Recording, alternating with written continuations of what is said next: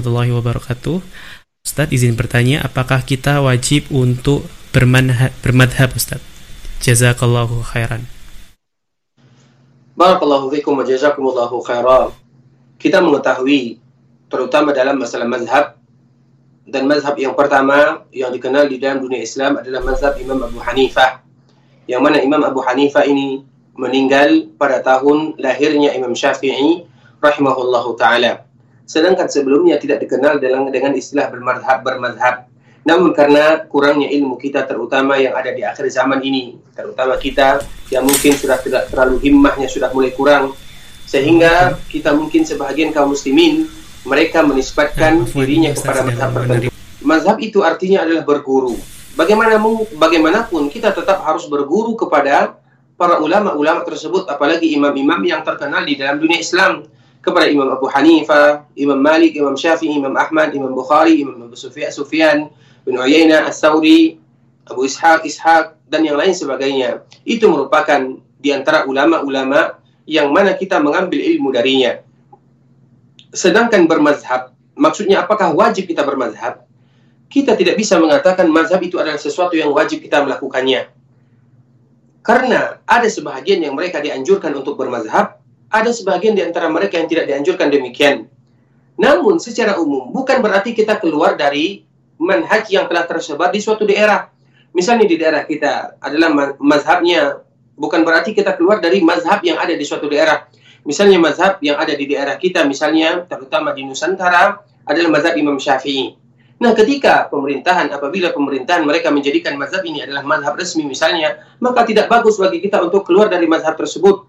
Namun yang harus kita ketahui bukan berarti ada poin-poin yang kita tidak bisa keluar darinya. Terutama ketika kita ingin mengetahui tentang agama Allah Subhanahu wa taala. Karena bagaimanapun tidak ada manusia yang maksum. Tidak ada perkataan tidak satu pun manusia yang mengatakan semua perkataan Imam Syafi'i benar diambil. Semua perkataan Imam Malik benar diambil. Tidak ada yang mengatakan demikian. Tidak ada yang mengatakan semua perkataan Imam Ahmad benar diambil. Tidak.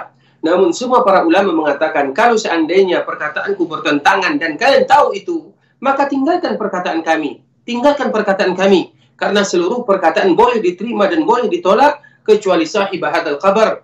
Yaitu pemilik kubur ini, kata Imam Malik rahimahullahu ta'ala. Dan dia menunjuk ke arah perkuburan Nabi kita yang mulia sallallahu alaihi wasallam.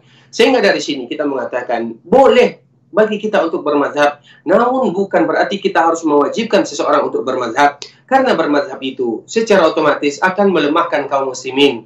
Kenapa demikian? Karena ilmu itu bukan hanya ada di mazhab Imam Syafi'i saja. Ilmu itu bukan hanya ada di mazhab Imam Malik saja. Ilmu itu bukan hanya ada di mazhab Imam Abu Hanifah saja. Ilmu itu bukan hanya berada di mazhab Imam Ahmad saja. Ilmu itu sangat luas. Apabila kita mencakup atau mengatakan mempatok ini adalah ilmu, mazhab ini adalah yang harus kita pakai, bagaimana dengan ilmu-ilmu yang lainnya? Berarti kita menyia-nyiakan ilmu yang lainnya.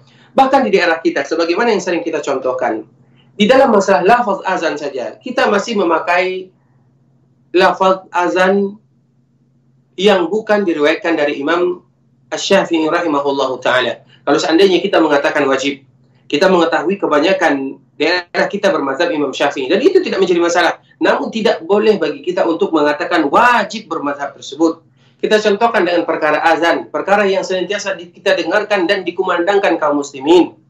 Kemudian ketika kita mendengar azan, lafaz azan tersebut bukan lafaz azan yang disebutkan oleh Imam Syafi'i di dalam kitabnya, berarti itu adalah keluar dari mazhab Imam Syafi'i. Namun kita melakukannya, itu dalam perkara azan. Bagaimana dengan perkara-perkara yang lainnya? Oleh karenanya ikhwatul Islam rahimani wa rahimakumullah, kalau status kita sebagai seorang muqallid tidak menjadi masalah kita mengatakan saya bermazhab Imam Syafi'i. Namun untuk kita yang mungkin ingin mengetahui tentang agama Allah, ketahuilah agama itu luas dan tidak hanya terbatas kepada satu mazhab saja. Semoga Allah menjaga kita. Barakallahu fikum.